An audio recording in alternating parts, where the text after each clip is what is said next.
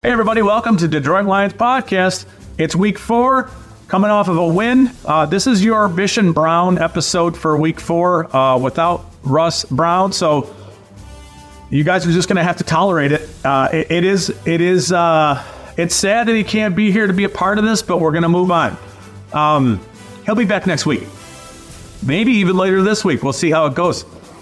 So, uh, we're gonna we're gonna hit after the break. We're gonna hit a little bit of the Atlanta Week Three game, and we're gonna look forward to uh, the Lions game Thursday night coming up at Green Bay.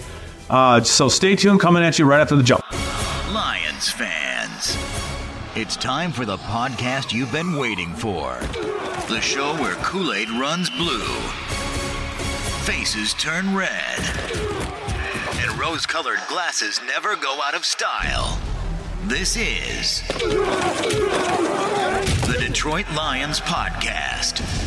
Right off the hop, um, I think we all we all can appreciate the way the Lions played, uh, you know, against Atlanta and how easy they made that that game look on both sides of the ball. And that's not to take away from from Atlanta so much because they're it's a pretty good football team. It's just, I, I guess the one takeaway I would I would I would run with after that game is that the, the Falcons are just absolutely not set up to come from behind. They're they're just not. They're they're set up to to run the football.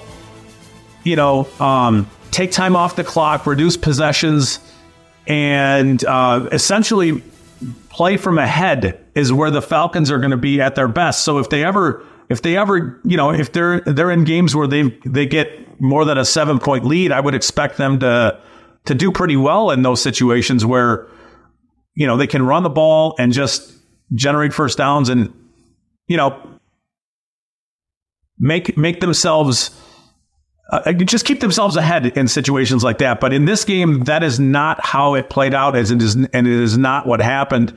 And asking that particular offense with with uh, Desmond Ridder at quarterback to make throws and and keep and and keep them in games where they're down and coming from behind is just it's just not working. It's not going to work uh, for what for what he is as a player and how they're built. So, um, kind of running off of that is is just a concept of you love how the Lions got enough done on offense with without some key pieces. You know, David Montgomery is a key piece.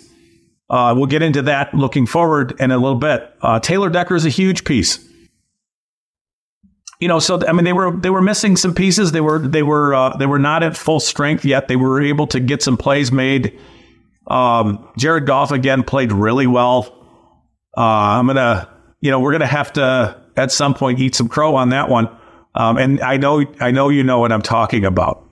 Uh, just you know, looking at what they did on offense, they did enough to get that that game won. But on defense, it was it was interesting how in the first two weeks, they played a very conservative, sort of contained. I don't want to say contained, it's the wrong word. Definitely contained in week one, but real passive in week two.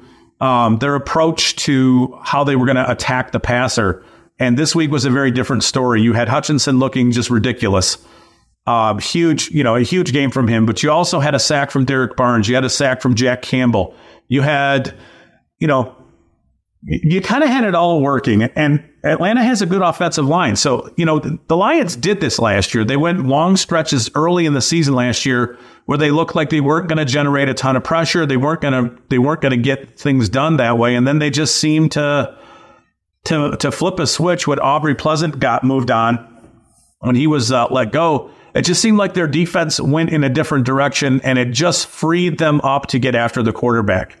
So you kind of know it's there uh, it's just we needed to see it, and we and we saw that in week three. So that was, you know, I, I think for us Lions fans, just kind of watching that one play out, it was just, you know, we're going to sweat tight games all year. This was not one of them. So you know, it's nice to get a, a divisional win, not a divisional, a conference win, I should say. Um, it's nice to be two and one. We can look back at the Seattle game. We're going to do this the entire year and think they should be three and zero. Oh. But here we are. It's week four. We're moving on to uh, a Thursday night game at Green Bay. So there's a couple things that I'm I'm interested in to see how they play out, and and obviously it's too soon after three games to really know. And really, and with one of these situations, it's a it's a one game exposure.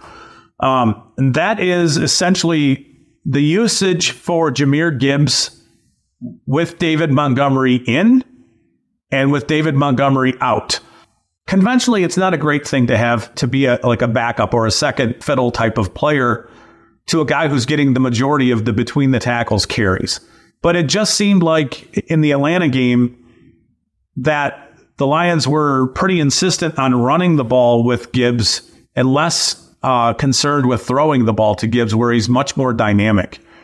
And I think that if we just take that that one week sample and sort of like set it aside, but but glean a little something from it, it's that the Lions offense needs to establish a ground presence. They did that with Montgomery in weeks one and two until he got hurt. And last week against Atlanta, they did that with Gibbs while not really uh, using the running backs in out of the pass out of the backfield in the passing game. It's just something they didn't really go to.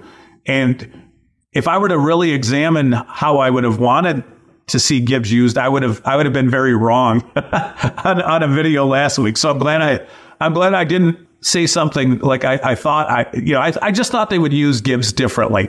Um, clearly, they they used him in a much more traditional sense, but I do think he's much more dynamic catching the ball and out in space. It's obvious than than he is just you know getting jammed between the tackles kind of stuff. So Montgomery is supposed to be back this week, which makes me very very excited to watch this offense and just to see how they get Gibbs into space because it's just a matter of time. It, I mean, it is. It's just a matter of time before he pops a big one. So um, on a note, it, it, it's looking like Taylor Decker is returning also, which is which is great news. Uh, it sounds like he had a high ankle sprain, so he's missed a little bit of time. Cheers. Sorry, coffee. So the Lions are going to roll into this game relatively healthy. So you know when we're looking at kind of what Green Bay has going on both offensively and defensively, and, and what the Lions have going on both ways. I, you know, I don't think this is. Uh, I mean, obviously, traveling in the NFL is tough. Playing inside the division is tough, but it's a, this is a huge opportunity for the Lions to to kind of separate themselves. This is not a matchup that should be. I mean, it's it's a tough matchup. It's Green Bay on the road, but the Lions have some advantages uh, on offense. I don't know if Jaire Alexander is coming back or not, but if even if he does, the Lions are kind of built to with kind of withstand some of what he might offer. He's more of an outside player and their their offense seems to be running through Amon-Ra St. Brown out of the slot. Uh, obviously, LaPorta has been ridiculous. He's just been amazing. And then running the ball. So if Alexander returns, it's cool. It doesn't necessarily impact all that much of what the Lions are going to do. Obviously, getting Sewell back on the right side and having Taylor Decker be okay on the left side, recovered from the from the ankle sprain, is a big deal for Jared Goff and keeping him in, in you know, keeping him upright, comfortable, and all those things. And uh, he's obviously playing at a very high level right now. So I think that we're looking at a scenario where the Lions offense should be able to produce and get themselves into a situation where they're putting points on the board and forcing the Packers to kind of keep pace with them. And then it's a matter of, you know, like looking back to last week, Atlanta couldn't do that. So, are the Packers built to potentially, I can't believe I'm saying this, but are they built to come from behind? Are they built to to stay with an offense like as productive? Now, now I'm assuming that the Lions are going to play well on offense and put up some points, but are the, are the Packers built there? And uh, their offensive line is good, but you know, and as efficient as as um, Jordan Love was through two games, and yeah, they won last week late. There is some there is some turnover luck that's that's happening for him. I think he has he has four turnover worthy throws through through three games. Um, you would hope that the Lions could take advantage of some of that. Obviously, if they're gonna if they're gonna be able to to bring pressure like they did um, in in unconventional ways and conventional ways, like they did against Atlanta, you would think that Love would be feeling a little pressure and there'd be some some potential problems for him, specifically if they have to get away from running the ball with with Aaron Jones, who sounds like he's returning. So that's kind of where that's kind of you know just the thoughts rolling around. Like, can the Lions get up enough to really put some pressure on on Love and force him to make you know big boy throws? in the face of pressure, not turn the ball over, all those things. So there's a couple ways I think you could you could you could see this, and and it's the Lions' offense scores enough points to put them in a position where they're not running away from from the Packers, but they're you know they're running the ball in the third and fourth quarter up, and uh, you know just chewing up clock and that kind of stuff. You still need Goff to perform well. You, you need Goff to play well. Turnovers are a big deal. So you know no fumbles. It goes without saying, but you can't have kick returns for touchdowns. You can't have you can't have punt returns. You know what I mean? So you just have to avoid giving up big plays, both defensively and in, in the kicking game, while also generating enough big plays with your offense to kind of mitigate what Green Bay can do. And that's just, you know, that's as simple a football as, as there is. I think it's interesting that we see Alim McNeil pop against uh, Atlanta the way he did last week. And the way they lined up Hutchinson inside where he wins really he wins at a pretty high rate. And it's just it's just you know I, I hope that yes one game sample size, but I, I hope it's just one of these strings of games where they're going to be able to pressure. We'll see what Jordan can, the Jordan Love can do in the face of that pressure. Uh, Christian Watson may, may be returning. Uh, he hasn't played yet, so you know there's going to be some rust there. He's a very fast player, so you you know in the end you hope that the Lions can harass Love enough to keep him uncomfortable and putting the ball into dangerous places, and he will, while not allowing their running game to get going so much. Um, and even if that's the case, the Lions' run defense has been really, really good so far. You know, I mean, they limited Bijan last week. Bijan's pretty awesome. Uh, he's fun to watch. And the Lions did a really good job with him last week obviously bad down a distance for him. So it, situationally, it wasn't great for for what what the Falcons want to do running the ball. But you know, it, this Lions still did a, a good job of limiting him. This is all very flowery and positive sounding, and it makes me super uncomfortable sitting here this entire time listening to the things that are echoing back into my head that I'm saying, and I'm I'm really wondering if I'm going to get kicked in the nuts Thursday after everything I just said. Truthfully, metaphorically. I hope.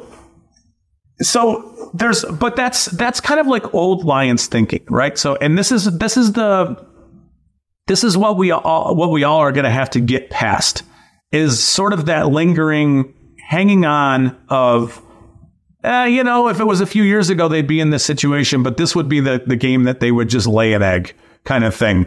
And, you know,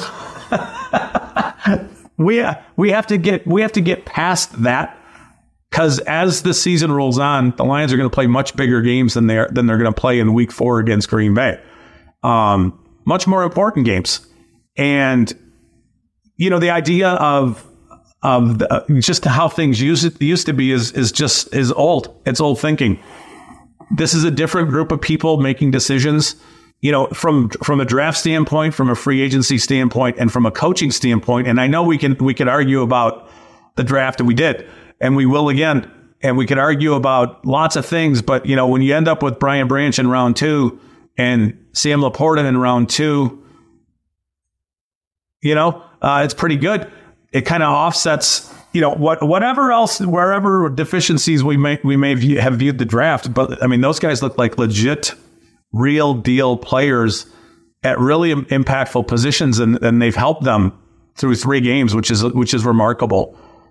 The injuries have been brutal uh, all around the league so far. So you know that that's another that's another issue. Is like you know, are you are you okay in this game with injuries and the injury luck that's there?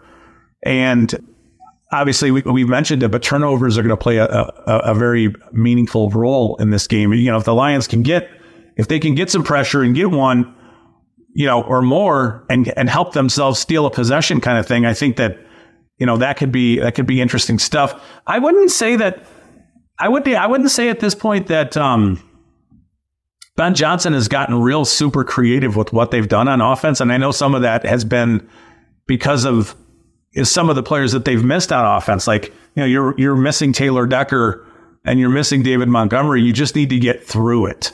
And against Atlanta, they did. You know, and, and that was some of the appreciation of that game of, of it just looked like a hot knife through butter when they needed it to. And then they just kind of pulled in the reins and just, all right, let's just grind out this win. And as a coach at a very minor level in the high school level, I, I can appreciate that kind of stuff because it's not easy to do. It's not easy just to to to grind out that kind of a win. It's just not. So lots of appreciation looking back at what they did in week three and how and how aggressive they were at times on offense, but defensively how what they did. And then looking forward, you know, thinking about Green Bay and where they are and what's going on with them offensively and defensively. And I know that they've missed pieces too, and they've had lots of injuries, you know, through three games. But this sets up nicely for the Lions. It just does. And again, it makes me uncomfortable to say it. I'm going to smile and just kind of shake my head at my own uh, internal dialogue that's happening right now, which is, which is, yeah, it's not great. Uh, but it's just nagging there. So, and we'll get past it. I'm hopeful that we're, that through lots of, um, breathing exercises and all other such nonsense, whatever. Uh, we can move past these nagging thoughts that that shouldn't be there because because there's this is just different. It's different. It feels different. It is different. You have a quarterback playing at a really high level. You have offensive weapons. You have players returning. I don't know what the line is. I don't care. Uh, I don't know what the point total is. I don't necessarily care. I think the Lions are built to play just in any way they want to play whether that means grinding a game with the running game and and you know play action. I, I, mean that's what they want to do, but there's some splash plays that they'll get too, and the idea of and I really want people. I mean in the in the comments if you want to crush me on this, that's fine. But I do think it's better for Gibbs not to have 17 carries. Kind of what I don't know what he had. I, am making that number up. It was I think it might have been. So what did 17? I don't know what it is. Um, not to have too many conventional traditional looks as a runner uh, between in, you know between the tackles where he's taken where he's taken lots of contact. I want him in space, and I think the the idea that Montgomery returning really opens up pieces of that offense that we just haven't seen yet is something that's valid. And and I think that they're they're this is a game where you're going to see things that they've been working on and and really dialing up for a few weeks. So getting Montgomery back is a big deal. I think it's a bigger deal than people think. So overall, I have a very positive outlook for for what's going to happen Thursday night, and I hope you guys do too. Um, stay with us here as we as we try to figure out our schedule. Uh, football season's rough for both of us. We both are coaching uh, our kids, and and um, you know, mine is mine's a little older than Russ's, but we're you know we're both involved in that. So you know, as the season moves on, we're going to get freed up to do two of these a week. One of them will be a post game. One of them will be a pregame. Um, we may because because it's Thursday night. We Russ and I may hit uh, a pre like a post game like a recap kind of a thing, possibly uh, coming maybe Saturday this weekend. So no promises because I don't I don't know what his future is and I don't know um, exactly what I've got going on. If we can hit it, we will. So again, pretty pretty good vibes, pretty positive thoughts for uh, for what could be happening and coming on Thursday night. And I've talked about this, and we'll, we'll we can all help each other in this process, kind of hold each other's hands, if we will, through this nagging sort of uh, negative talk that we might have in our. It's almost like I'm golfing, and and I'm playing great, and I'm hitting everything perfectly fine, right? You know, like striping everything. But in the back of my mind, I know I'm. I know it's just a matter of time before I snap hook one out of bounds because that's what I do. And, uh, you know, but it's a different me and it's a different swing and they're different clubs and I'm using a, a new ball and everything should be different. But that negative self talk is still there.